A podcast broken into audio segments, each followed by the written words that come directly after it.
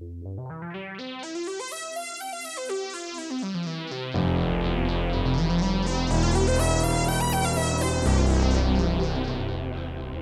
and welcome. You are listening to an informed take on current events brought to you by law students and staff of Queen's University Belfast. This is LawPod.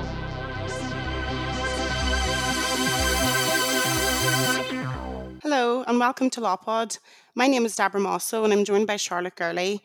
This episode will be about racism in Northern Ireland and the Belfast protests which occurred in June in 2020 and the PSNI's handling of the BLM protests. We hope to open up a conversation about the inequalities and discrimination faced by minorities in Northern Ireland, specifically Black people. In this episode, we are joined by Cassie Logan, who is a law student from North Belfast and has been very vocal on social media in relation to the Black Lives Matter movement and also attended these protests. Ratura is also an activist who attended the Belfast protests and spoke at the rallies. He has been very outspoken on his dealings with the PSNI and the way in which they showed bias in their handling of the protests. We are also joined by Sinead Marmion from Phoenix Law in Belfast. She will be here to provide a legal perspective in relation to the racial issues in Northern Ireland and has provided legal advice to protesters who were issued with fines during the June protests. So, the first topic we want to cover is the actual Belfast BLM protests. So, Cassie and Tura, you were obviously there. What was the atmosphere of the Belfast protests like? How was the speaking at the protests? the atmosphere was just was kind of like surreal because I've never really been to anything like Mhm. that and Yeah. I didn't expect there to be so much support for it.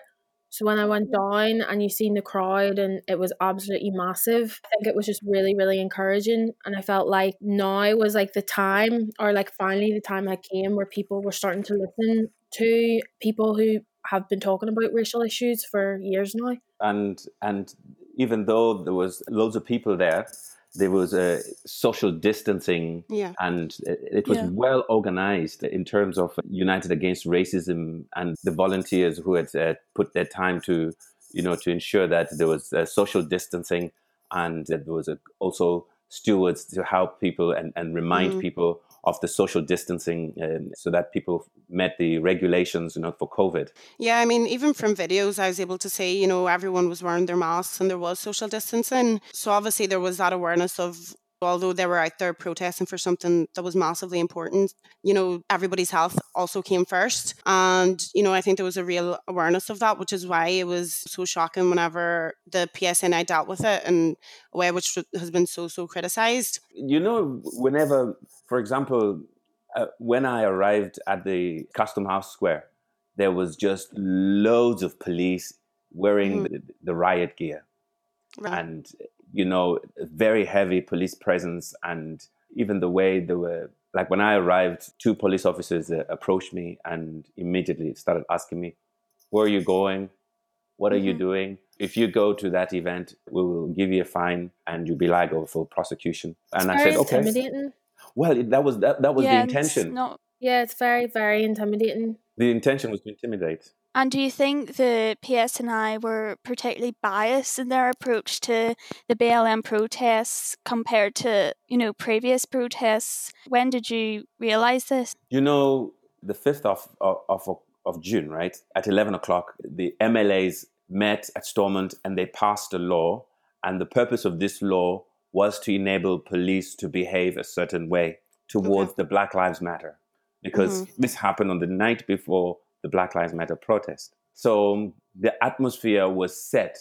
And when the first and deputy first minister made statements where they were saying, we, you know, where they were suggesting that people should not go and protest, people should protest at home, mm-hmm. people should do their their protest in a different way, in such a way that they were not, you know, they were not cognizant, they're not taking cognizance of what the impact of George Floyd had done to the whole community. And I Yeah. think, like, you know, those protests that had happened after, and it was either anti mask Anti-ma- or, or like those like statue protectors. Yes. Mhm. Uh-huh. They Yeah. had happened after.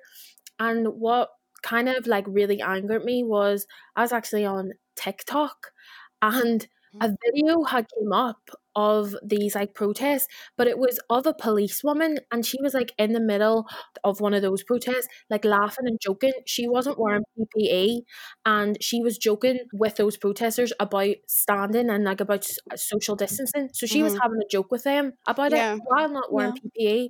And then it came out that none of those protesters had got fines, but yet yeah. BLM mm-hmm. people who were social distancing and wearing PPE got fines. I think before as you said, Tara, that you know the law that was passed the night before. I think by doing that and by the actions of the PSNI, they had already set the tone for how they wanted to approach it. Yes. Do you know what I mean? So I think to them, it didn't matter that anyone was going to be wearing ma- wearing masks. It, it didn't matter that there was going to be social distancing. They had already determined how they wanted to approach it, regardless yeah. of the circumstances. And you know, whenever, especially when there's such a clear difference between how they approached the Black Lives Matter protests and how they approach these anti-mask protests, when, when there's such a clear difference and such a clear bias as well, that's what really angers people. And, you know, it just really, really amplifies the message even more that the racism is there and you can't yeah. you can't claim otherwise.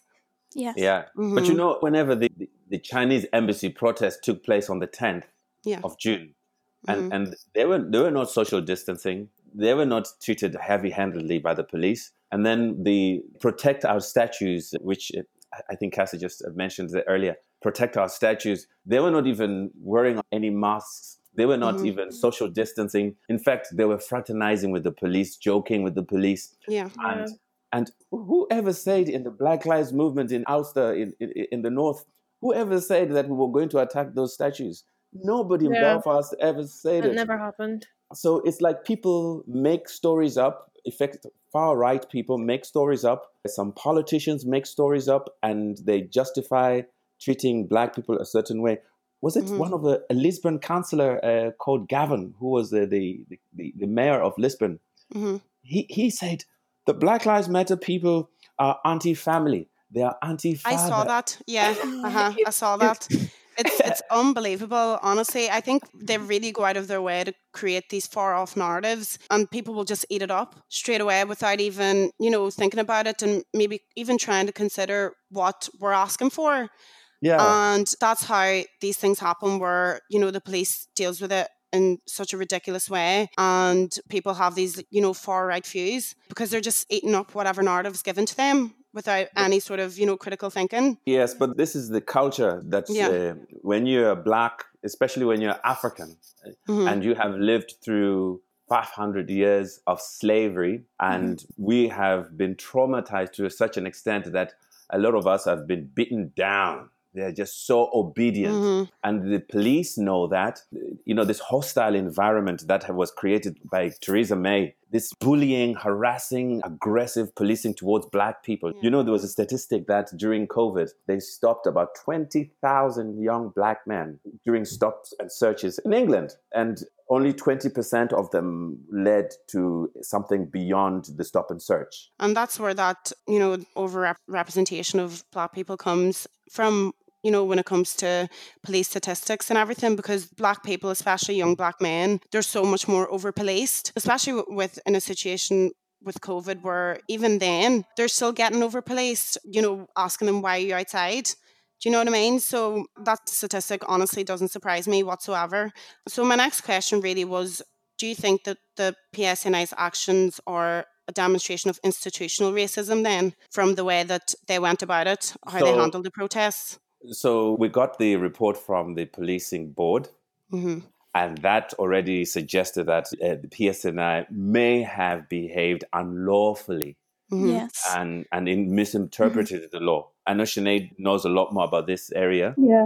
So the policing board report basically stated that it, the approach was unlawful in terms of how the police had construed the regulations in line with human rights law, which mm-hmm. effectively they haven't done, they didn't do, making it unlawful because, as we know, you know, human rights must be must be at the heart of any public authority's decision making and, and, any construction of, of the regulations. It should be considered at the heart of that construction. Mm. So the policing board confirmed that that balance in that um, regard to the Human Rights Act in relation to the regulations was not done specifically in relation to the right to protest and the right to freedom of expression. So the Tura says, you know, the police board report is highly important uh, in respect to that. But also what you're saying there in relation to the other protests is, is another angle that we need to think about in terms of the lawfulness of the protest. So I think we'll probably touch on this a bit later, but the actual policing, of the protest on the 6th of June, Belfast and Derry, strikingly different from those other protests that you've mentioned. Um, the messaging of the police and the policing on the day wasn't really there to protect the public. It was more mm as an adversary. The role um, was very, you know, adverse to, to protecting the public. Mm-hmm. And then you have to look about discriminatory policing in that in that regard when you compare it with other other protests around the time. But I think Tura Tura's been talking about this recently, but that's supposed to all come out within the police ombudsman's report, which we're all awaiting for eagerly. Mm-hmm. Um, and there's significant delays in that. Yeah, I actually I have a quote here from John Wadham, who's the human rights advisor from the policing board, and mm-hmm. it says here that he stated the PSNI approach sent the wrong message to protesters and damaged the reputation of the PSNI and the confidence of some of the members of the public. And I think that's exactly right. I mean, at the end of the day, as you said, when he said sent the wrong message, the message was like you said that he wasn't that they weren't there to protect the public rather yeah. they were there to act as a hostile force and just really show like a really biased approach when it came to how they dealt with it. Definitely, and I think that was very much how it felt on the ground for a lot of people too. Two of my colleagues were down on the day, and I was kind of waiting by the phone. Here, Mona and Dara were down arguing with officers about construction of the regulations and, and mm. whether it was lawful. And certainly, from what they say, the police didn't really understand what they were enforcing or how they were enforcing it, how how their actions may have been actually extremely unsafe. And people were reporting like a lot of bottlenecking at entrances and exits mm-hmm.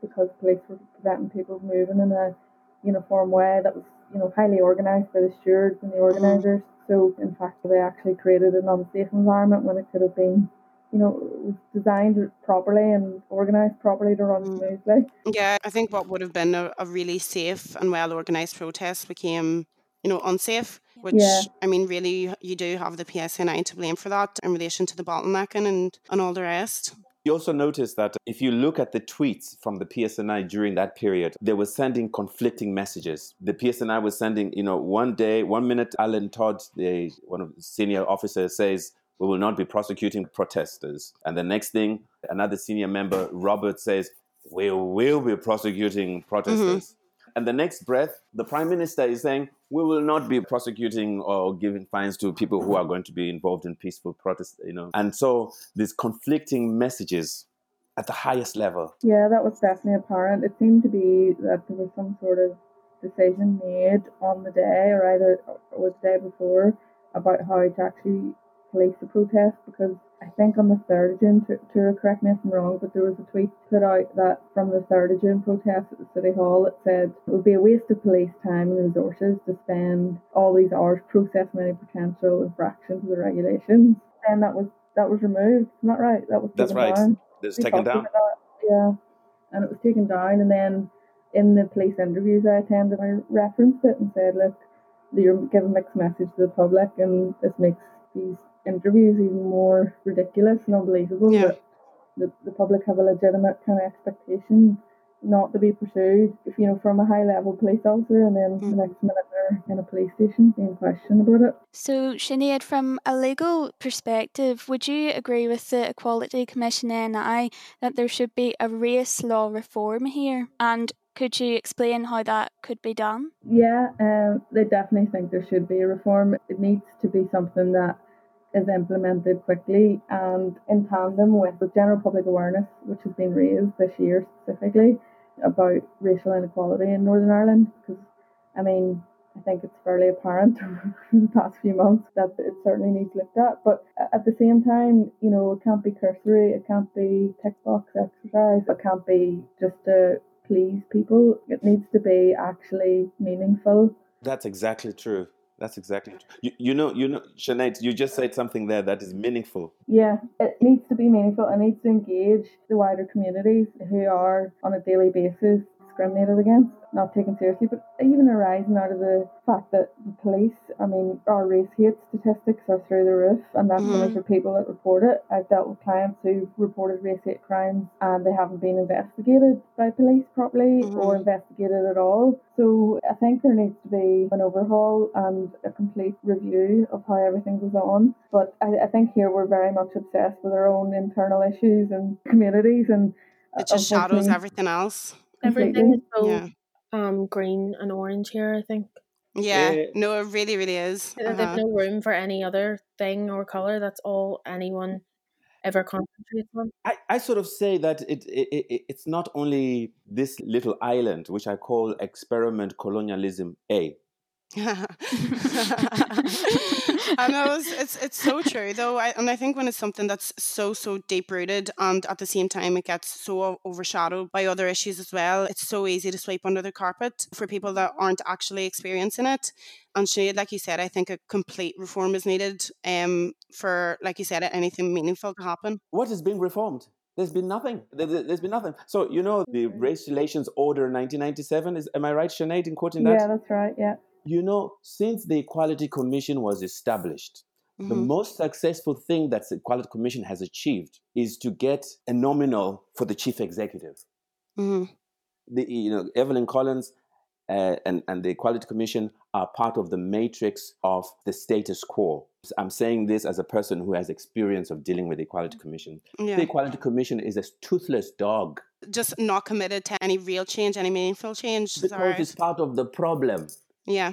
The mm-hmm. Equality Commission, right, has not done anything significant for the advancement of race legislation in Northern Ireland. If anything, it has managed to keep the status quo. Race mm-hmm. relations have got worse since the Equality Commission was established. The Equality Commission is not a trusted organization by people of color either. So people don't report. Yeah, and Charlotte, you had a statistic there about, I think it was out of all the the hate crimes are reported, it's only something like 17% resulted in prosecution or a warning to the offenders. Uh, so that meant that 83% recorded race hate crimes did not result in a prosecution or even a warning to offenders. So, Sinead or Tura, why do you think that is? Because the government at the highest level is not committed to race relations, mm-hmm. because the government is institutionally racist because the people at the top of the government and the people who are running the government leading the conversations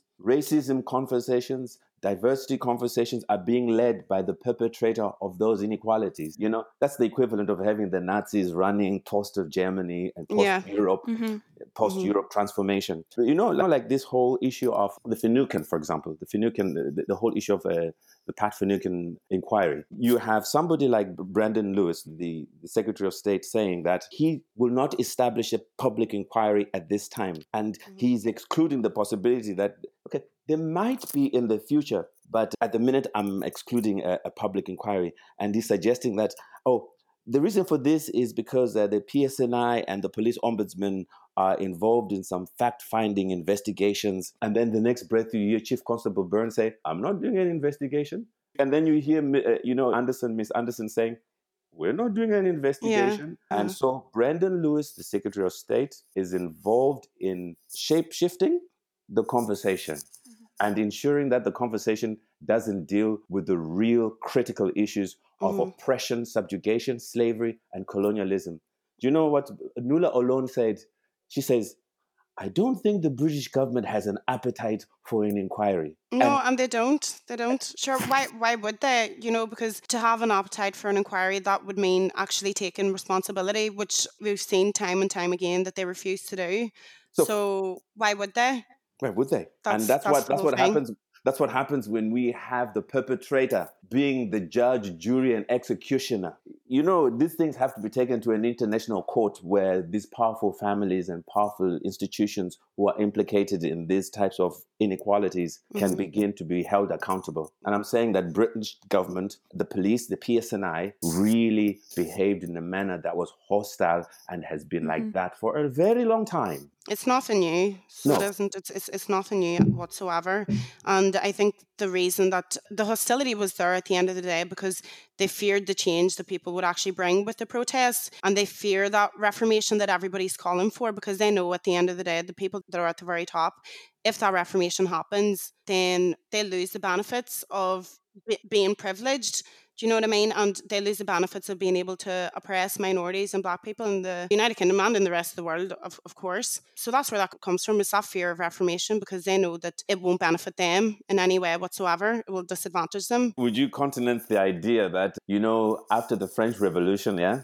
mm-hmm. 1789, after the French Revolution, and Britain didn't have a revolution, that somehow Britain managed to stay in the feudal, in a semi feudal state in terms of even you know, when you go to France, there's this kind of freedom about being in France. And in terms of even the access that Black people, African people have to cultural spaces in France, you know, you're more likely to hear African music blasting in France, in Paris, than you are in Belfast, than you are in London. That's really, really true because at the end of the day, if you're blasting African music, then you may as well be opening yourself up to some sort of verbal abuse or you know what I mean? Yeah. Because you can you can nearly expect it because that's the tone of you know society here and that's what you know really blows my mind when people can turn around and say that oh no racism doesn't happen here because it does and you know we experience it every single day and we're aware of it every single day so for somebody to be able to say the racism doesn't happen is just because they're privileged enough to never have to experience it in their life. I think as well, there's just from what you know my recent experiences are, you know, clients who have come to me with you know racial issues. They, a lot of the things that they say and a lot of things I hear is that you know calling people out as racist seems to be more more offensive than the racism itself. Yeah, um, I know. Uh-huh. People, um, people, will do anything not to be branded a racist. Exactly, they will do anything. I think it's like maybe a symptom of, you know, our over politeness or yeah. in terms of uh-huh. not wanting to say anything or shame potentially just yeah shame uh-huh. yeah yeah exactly true so that's something I've heard quite a lot recently which yeah. is just it's so true. Yeah. So, Sinead, would Phoenix receive a lot of cases concerning race discrimination in NI then? So, my sort of area would be I would deal a lot with immigration and asylum work, and would be dealing with obviously issues legal issues arising out of the Black Lives Matter protest. So a lot of the clients I have generally are ethnic minority clients in quotations. And so arising out of that, you know, people might come to me with, you know, issues of race hate issues and not being taken seriously by the police or and then we also have an actions against the police department as well in terms of, of where crimes aren't investigated properly.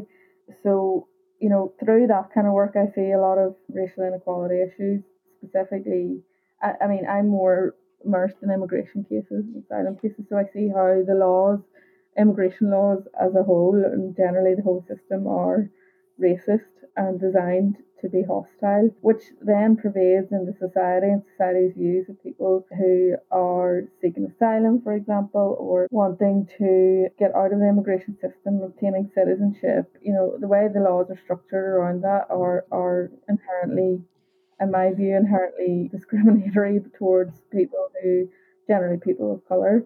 Yeah, I suppose at Phoenix we represent people who generally are, you know, against the state. So a lot of public law, public laws are focused. So we see a lot of cases in general where people are challenging the state, which is never easy in, in mm-hmm. any context. So, Cassie, I wanted to ask you I think that we often find that conversations around racism are really centered in the US. And do you think that that leads to, you know, an erasure of conversation about racism here in Northern Ireland? And does that lead to people starting to believe that it doesn't happen here whenever it's so, so focused in America? Yeah, I definitely think that. I found that with like even when the George Floyd protests were happening here, mm-hmm people were like you were asking people why are you protesting and they were uh-huh. coming back with oh i'm protesting against police brutality in america which yeah. is what we were there for like that is one part of it but you're also protesting like blm is so much more than you know just police brutality it's like it should be for everything Um, and police brutality obviously is a top priority because it's so so bad um, in America. But I feel like a lot of people dismiss the racism that happens in the UK and the US, and obviously because I think it's more like because it's not videoed here. You know, there are uh-huh. just videos of police brutality over and over again, everyday racism that happens here all the time that we will experience is isn't video. They just yeah. believe that it's not happening. I and I think that just comes from obviously a place of ignorance, a place of privilege. And I don't think people mean it. Like I don't think they mean like, oh, I'm just, you know, protesting for police brutality. I just think here is just woefully ignorant and people just believe because it's obviously like ninety nine percent white because racism isn't happening to them, mm-hmm. that it's mm-hmm. not happening here at all. Mm-hmm. And because our police aren't out there you know, like pushing black men to the ground or uh-huh. I can only really, you know, I, I don't even want to say that because I know the police brutality happens in the UK, mm. but I mm. think because we don't see videos of it happening in the UK over and over and over again, people are just so inclined to be like, oh, you know, this country is yeah. We're not mm. racist. Mm. I think when you when you compare how racism manifests itself in the United Kingdom as opposed to places like America, obviously there's similarities. At the end of the day, it is racism but yeah. I think when you compare how it manifests itself, there there are differences. Yeah. And I think that's what often leads to people either saying, no, it doesn't exist, it doesn't happen, or they'll say, you know, oh, it's not as bad, or you know, that as I said, they, it's just kind of brushed under the carpet, and it's just seen as sort of you know white noise that people can so easily ignore. You have to realize that racism it doesn't it's not always just violence. There's you know there's institutional racism there's structural racism there's racism within the workplace there's racism within schools do you know what i mean in education. And i think when people don't educate themselves on that and whenever they don't go out of their way it's something that if you are in a place of privilege it's so easy to ignore where it comes from where people start to center it in america because it is so violent and you know it's it's something that you actually physically see happening. I think they look at like racism that happens here because it isn't as violent, it's less than. So then, therefore, it yeah. doesn't matter. Uh-huh. I, I, I would take a different stance though. You know, during the war for independence in Africa, we were fighting all the European colonial countries in the 50s. These countries like Ghana started getting independence, and then the war intensified for independence against these imperial powers in the 60s, and the civil rights movement in America is happening. So these things happening parallel, they are happening. Remember the Brixton riots. Remember, remember the mm-hmm. 2011 Mark Duggan riots in London, with Tottenham, London, all over the riots. There's always police brutality in the yeah. UK. Yeah. And I, I have cousins who were at the age of 17, he was thrown into prison for a year. I, I know kids, black children, who at the age of 11 in Belfast, they have had handcuffs put on them. So I, I know that these young African kids that age have been brought in for questioning in the police station at Musgrave. These things are happening. They're not being recorded. They're not being challenged. I know as my job now is working with the African community as capacity building officer. And I tell you, I can tell you a dozen incidences where police just ab- abuse people. I'm not going to say myself, uh, uh, call myself a victim, but I have been on the receiving end of the the institutional racism, misandry noir, the mm. anti-black man. The I, I, tell you one small example I had in one awful experience when I was 26 at the Equality Commission. An old woman accused me of asking her to sleep with me, uh-huh. and and she went upstairs eh, eh, and said to uh, one of her colleagues, "Oh, this black guy, he's da, da, da, da, da, he said this to me, but I don't want to do anything about it." And then this, she didn't know he was my friend. He came down and said to me, Tura, you wouldn't believe what happened. And he told mm-hmm. me. And I said, No, man, you must investigate it. Mm-hmm. It was investigated and they found it to be inconclusive. And I mm-hmm. said to the chief executive of the Equality Commission, who is still the chief executive, Evelyn Collins, I said, "Can I see the statements? It's not. Mm-hmm. It's not a matter of just telling me that it didn't. It's, it's, inconclusive. Can I see the statements of what everybody said?" She mm-hmm. refused. She refused. Mm-hmm.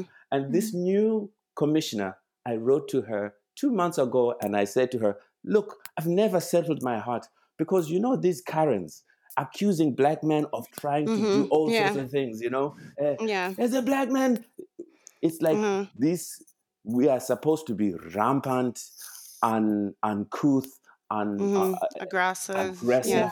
and Mm. oversexed beasts. Mm-hmm. Yeah. And we are treated in this way all the time by the system that fails to understand and accept its responsibility in dehumanizing us, our women, and our people. And I think I think that example that you said is, is just a classic example of somebody knowing the power of their own privilege and using that as a way to oppress. Yeah. So I mean she she knew she she knows her as a woman of her age and as a white woman, her turning around and accusing a black man, a young black man, of saying something like that to her. She knew the impact that that would have.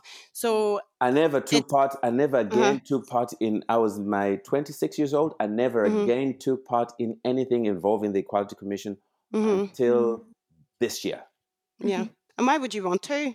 I, it is. It feels like I'm going to use this example, and people don't like it. It feels Mhm. like every time I'm going to ask for help from these people, I'm going to my abuser. Yeah. Mm. I'm going Uh-huh. to, you know, I'm going to the person who's been abusing me, and and mhm. I'm asking them to to have compassion for me and to find Mhm. solutions for me. And I mean, it's like you said. At, at the end of the day, you can't ex- expect. Ex- uh, you can't expect the Nazis to fix Europe No. after the war because at the end of the day, the, the oppressor isn't going to fix the issue for you. Well, I think it's damage limitation and shame. Nobody wants to be called a racist. Even Boris Johnson, as much as he is a racist, he will never come out Mhm. and say, I'm a racist. And the, Yeah, and the thing is, it's not really important in whether or not he says he's a racist because we Mhm. know what you, we you- know. we know that he is. Uh huh.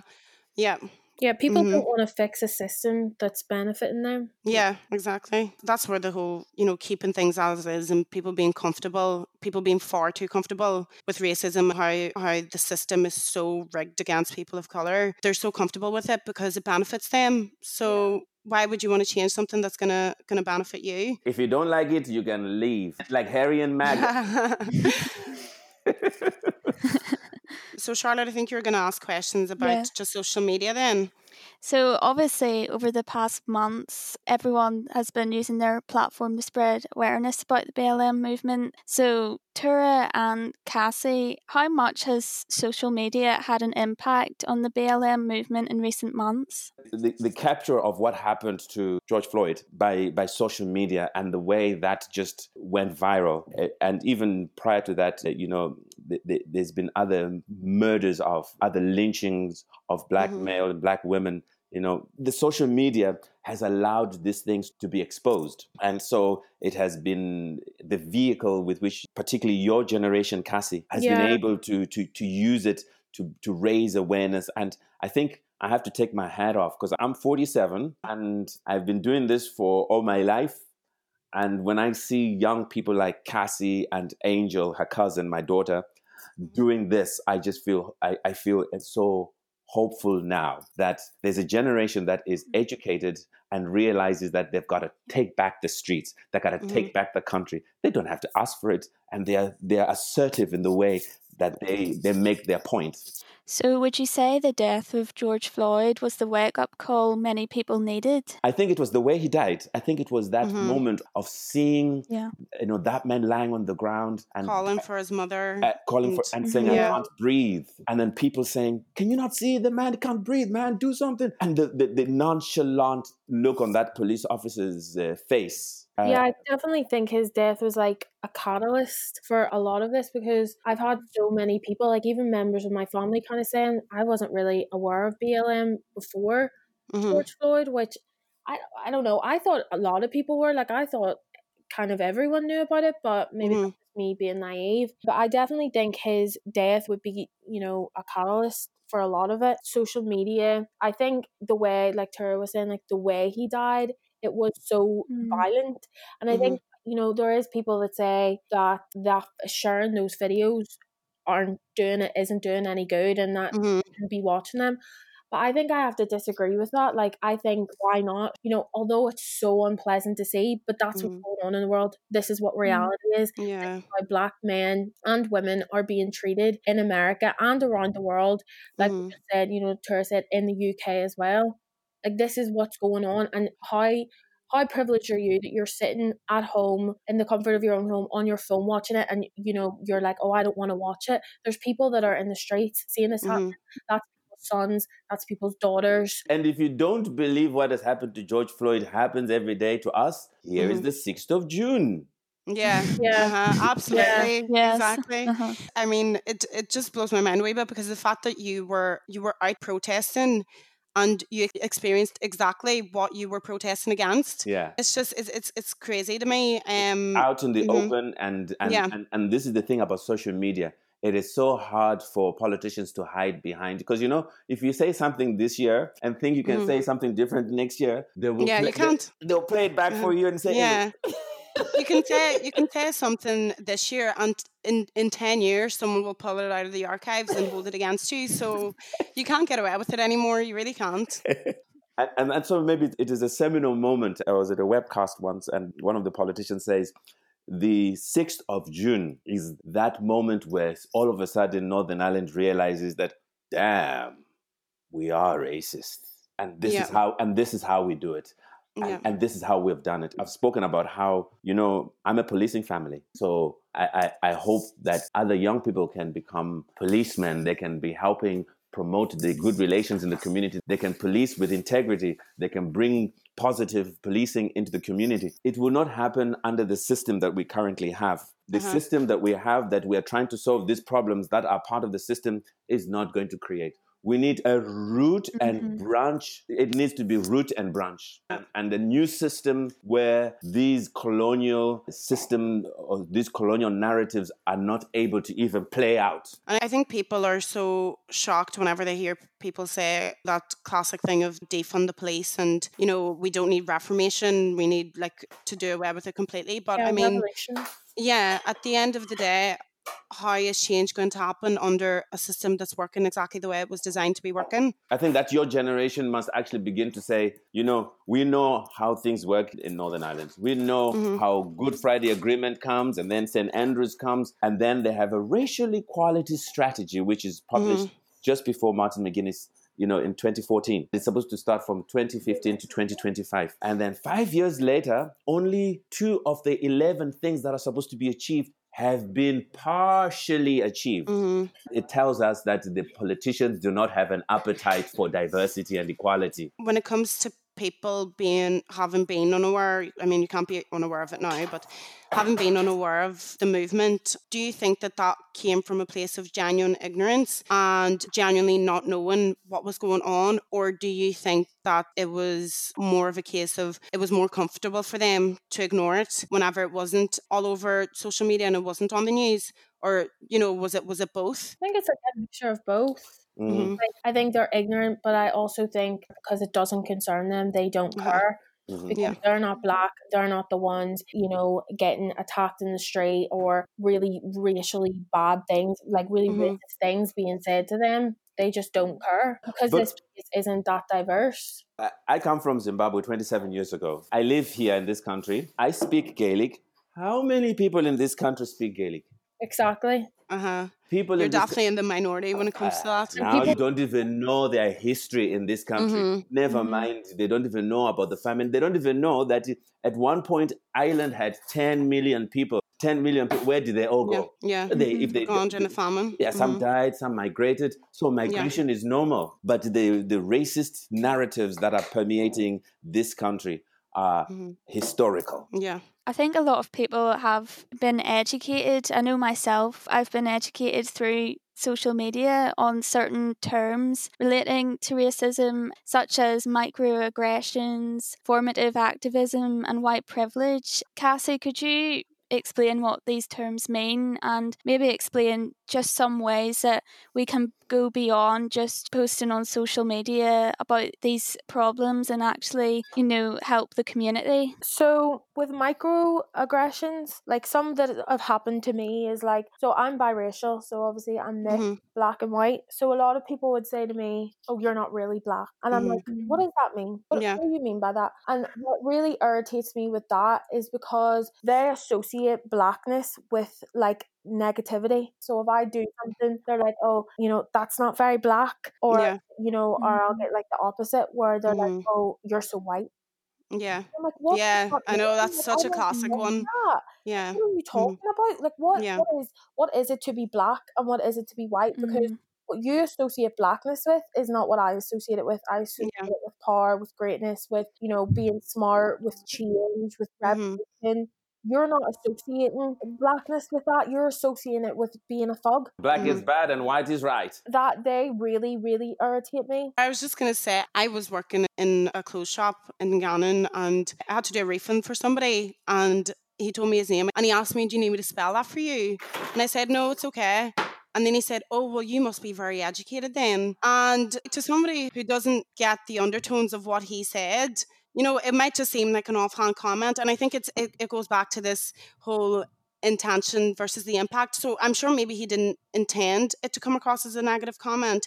And to him, the conversation is probably completely forgotten. But it's always said with me because at the end of the day, the impact with me was that you took one look at me, you saw that I was black, and you assumed I wasn't going to be educated enough to be able to spell a common Irish name. And I think that that comes from you know those biases that are so programmed into everybody constantly. It surrounds you in the media and in the news and everywhere, and that's where that comes from. These microaggressions. So, like I said, Yeah, yeah, exactly. happens, People mm-hmm. people are socialized. He sees he sees black and he equals that to uneducated, which is like I said, that's where all these microaggressions come from. And you know, you face it every day. I mean, that was about a year and a half ago, and I had a really similar conversation maybe three weeks ago in an Uber where he turned my driver turned around to me and he said, "Oh, you don't sound like I expect you to sound." So mm-hmm. it's it's constant, Everyone constant, always constant. when they meet me that, that I'm going to be American. I'm Yeah, like, what are you uh-huh. talking about? Like, I'm yeah, from, like, what, why would I uh-huh. be American? I work in a clothes shop as well, and yeah. a girl had she actually accused me of stealing first, and she described me as the colored girl.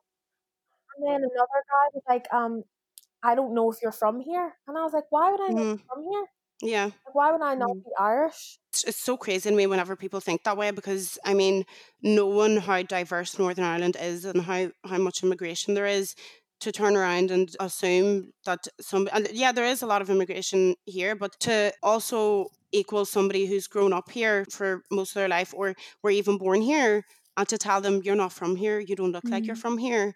I think you can't turn around and say it anymore, you don't look Irish because Irish doesn't look one way anymore. What does an Irish person look like? Because according to half the world, they're all really pale skin and ginger, and we all know Yeah. that's not true. And I Absolutely. like, where are you from? And I'm like, hmm Belfast. Like, and Yeah. they're like, no, but where are you actually Where are you from? really from? Yeah. Uh, Do you know what I yeah. mean? And it's just, it's unbelievable. I'm like, why hmm can't I be Irish and be black? Mm-hmm. And what ways would you suggest in terms of people looking for other ways to, to go, you know, beyond social media and beyond sharing the infographics? How can people, you know, in their everyday lives try and actually make a change? Have this type of conversations. Family, when they say something, correct your family and friends. When they say something wrong, correct them, tell them, hmm you know, what's right. Yeah. I think people are really afraid of confrontation. And that's where the whole, you know, staying where you're comfortable and not wanting to have conversations that might be uncomfortable. But then that's how things don't change. I always Mhm. say, like, if you feel uncomfortable having the conversation, think about how comfortable I feel when I Mhm. have, Mm. uh, you Mhm. know, women and men twice my age coming over, petting me, petting my hair like I'm some sort of dog, implying that I'm not from here. Yeah. You know, It's so saying stuff like dehumanizing. slavery. hmm You know, that's how uncomfortable I feel. So hmm you, for one second, you need to, you know, get out of your head. You saying that you feel uncomfortable having a conversation with someone that's Mhm. with you, it's not good enough anymore. People have to be made uncomfortable. The whole system has to be made uncomfortable.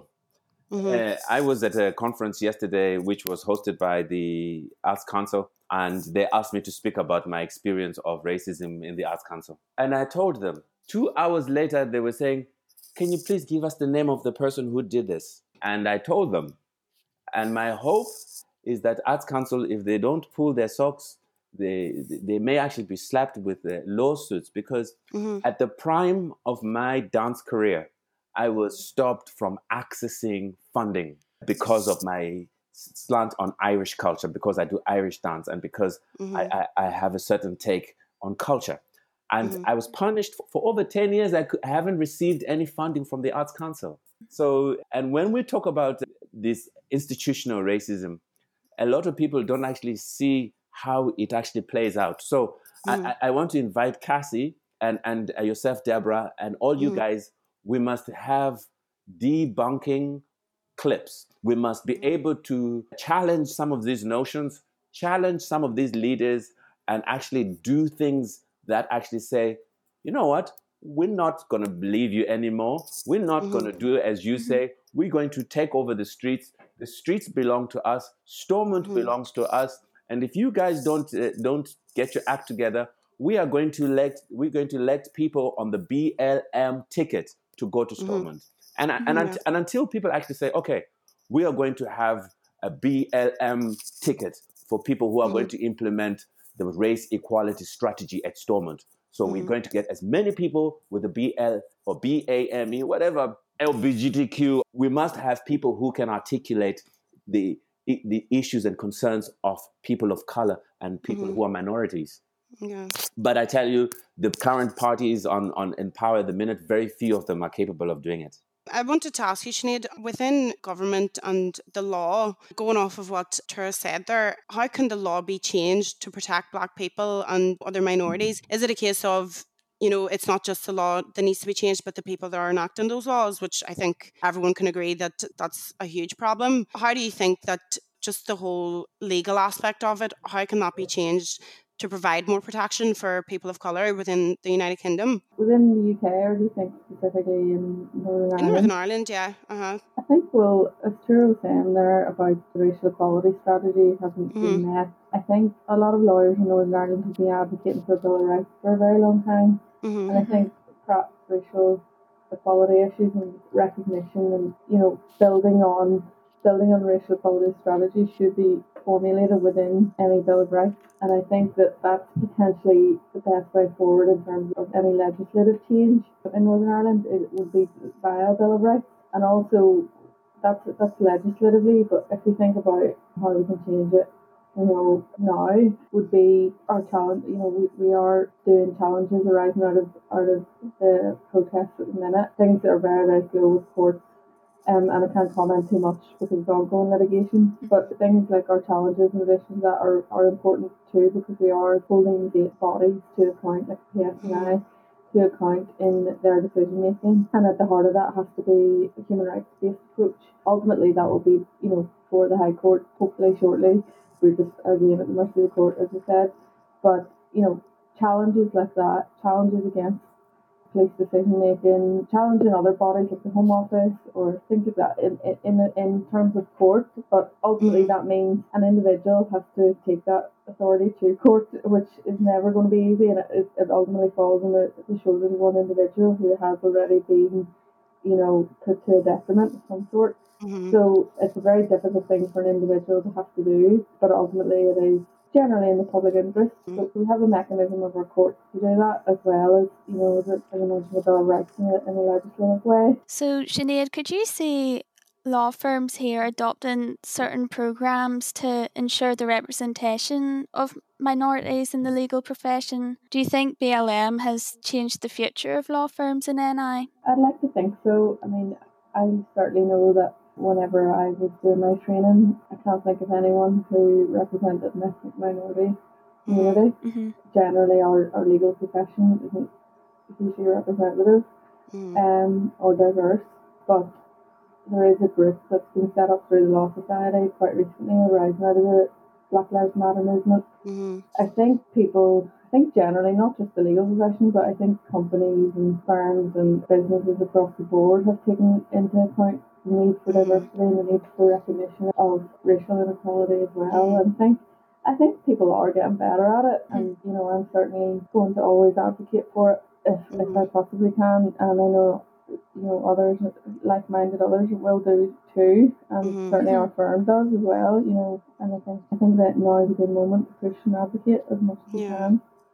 I think, like Tara said, for things like that to happen, it, it is a team effort at the end of the day because you have people who can use their privilege to help others bring about that change. Like, I mean, I had this, this statistic from the Law Society where only, this is for England and Wales, just um, only 3% of qualified practice law are black. a black lawyer like and you think like I just think representation is so so so it's so important. and I've never seen myself reflected in Mm. court or like I you know yourself like I've been down you know doing work work experience when you go in nobody looks like me like Yeah. nobody Mhm. looks like me hmm And even kind of when I tell people I'm like oh I study law they're like really You don't Yeah, no, I'm the exact same. I'm like, "What are It you is the ex- they're like, really? Oh, that must be hard. Like you can't Yeah. think you would study like fashion or something Yeah, it's very condescending. Like, So it is. not that Have there's you Yeah. seen the um, book of the barrister um, Alexandra Wilson? yeah I love Yes, that. I Amazing. follow her too. Yeah, I Yeah. love See? it. Yeah. I've been meaning to buy her book actually. Yeah, I really want to get it. I think my mom's getting me it for Christmas because it's Yeah. so important to like see yourself represented. Because I I've never seen a black barrister until I went on Twitter and found her, Yeah. and then I Because I and how I found her was actually from her story saying that I think in one day she was mistaken for she was a barrister in court. She was mistaken for a journalist or for somebody who was there, you know, like in their own case Yeah, that had been arrested. mistaken for a defendant, and they told her to get out. Yeah. Like she Uh was huh. told three times to leave the court. Yeah. Like, no, And there's your there's your perfect example of a, of a microaggression happening right there to Mm. somebody who's so fully qualified, and it shows you that you can get so so so far up, and those biases are still going to be there regardless of of where you're at. They look at you, they look at how you look, and they're like, oh, she can never be a barrister. That that's Yeah. what barristers look like. And I'm like, well, Mhm. why do barristers all have to be, you know, like old white men? Like Yeah. that's all people Mhm. Think of. When they don't even think of women. Most people, Yeah. I know. they're like, Yeah. what? A Well- woman lawyer? But you know, you know, one one of the things. Uh, what I ended up doing is I ended up studying law, Mm. and I graduated at the Open University. And my immediate point after graduating was, what am I going to do? Go to the Yeah. bar, or? And then I said to myself, I will have to deal with the institutional racism and Yeah. old boys network of the bar. I am 47 years old. I've got no appetite for that. Yeah. and nobody can blame you for feeling that way. You really, really can't. I know. Yeah, it's the type of thing where it's like you you know what you're in for when you're in a situation like that when you know that you're going into such an established institution and network of people you know who you're going to be dealing with because that's where that's where the mm-hmm. racism was legalized. yeah and, and, and- exactly And, and, yeah and, and one of the funny things about it is that if you were to, to, to look at how the legal system in the UK has developed, you know, it's not a crime to be racist. You know, it's not a crime to be racist. I mean, come on. You know, you know, the- it, it has to be accompanied with a criminal act. What ludicrous racist idea, or in terms of even natural law, it doesn't even make sense. Yeah. Mhm. And I think even like even we were doing like moot, we were kind of like deciding outfits and whatever else. And someone asked me, "What are you gonna do like with your hair? Like it's kind of Mhm. crazy looking." And I'm like, Yeah. My hair because my hair Mhm. isn't straight, you know, down my back. Like wh- what do you? I Yeah. know that made me feel weird, so I, I straightened my hair for it. I didn't. That's like another problem that you know. I'm saying probably all women because I remember my one of my human rights lawyer she was telling me a story how you know as a woman she faced discrimination because she wasn't allowed to wear trousers that was years, Mhm. years ago but i think as black women one of the problems is if you're becoming a lawyer you're you're thinking about things like your hair and yeah other things Mhm. because that does have an impact people i often think that people see my hair before they see me Yeah, Mhm. hmm and I think w- with black women, you're you're dealing with the misogyny as well as the racism. yeah definitely You know what I mean? You you've got both things to deal with from the- from all sides. that aggressive black woman tag that's always Yeah, the stereotype. Yeah, put on Mhm. me. Constantly, Mhm. 24 7, I'm either called a bitch or I'm too aggressive yeah, or, you know, I am a very passionate person. I'm very passionate about these subjects. Just when I'm talking, like, I remember getting into debates, even in like uni, and we're getting Mhm. into debates, and they're like, oh, calm down. yeah. And And like, no, I'm why don't you tell somebody else to calm down? Tell Uh-huh. the fully grown man beside you to calm down. Yeah, Don't, Mhm. don't tell me. I was Go just gonna ahead. hopefully you take that forward and start changing things. You're in the right time to do it, and I think it's definitely what the profession needs is, is more diversity and more Yeah. fighting, more people ready for a fight. Yeah. Well, we, exactly. I, I, through my work, I've set up a, an African diaspora legal group, and in it, there's a there's a judge uh, from Sudan who's now in Belfast. He's now a legal expert. He was a legal expert in Qatar, and he, he's part of the group of people who are sort of looking at and, and trying to help some of the members of our community because you know you have no idea how many black men are getting into trouble for just talking to a white woman in Belfast. Yeah. And, mm-hmm. and, and, and, a few of them are refugees. Mm-hmm. And there's just people don't have social skills to even know how to behave because, you know, some of, if you behave a certain way, you'll be considered criminal behavior. Yeah. yeah. You know, mm-hmm. you know, if you be considered uncouth and, and, and you know, a savage. Yeah, mm-hmm. unruly. Unruly. Yeah. And, and unfortunately, unless I think there has to be some way that young people like yourselves who are studying mm-hmm. law Mhm. can begin to to interact with some of the what what is the lady from Gambia's name the the law le- lecturer at Queens Dr. Sorry. Dr. Brunger. ah Brunja Yeah.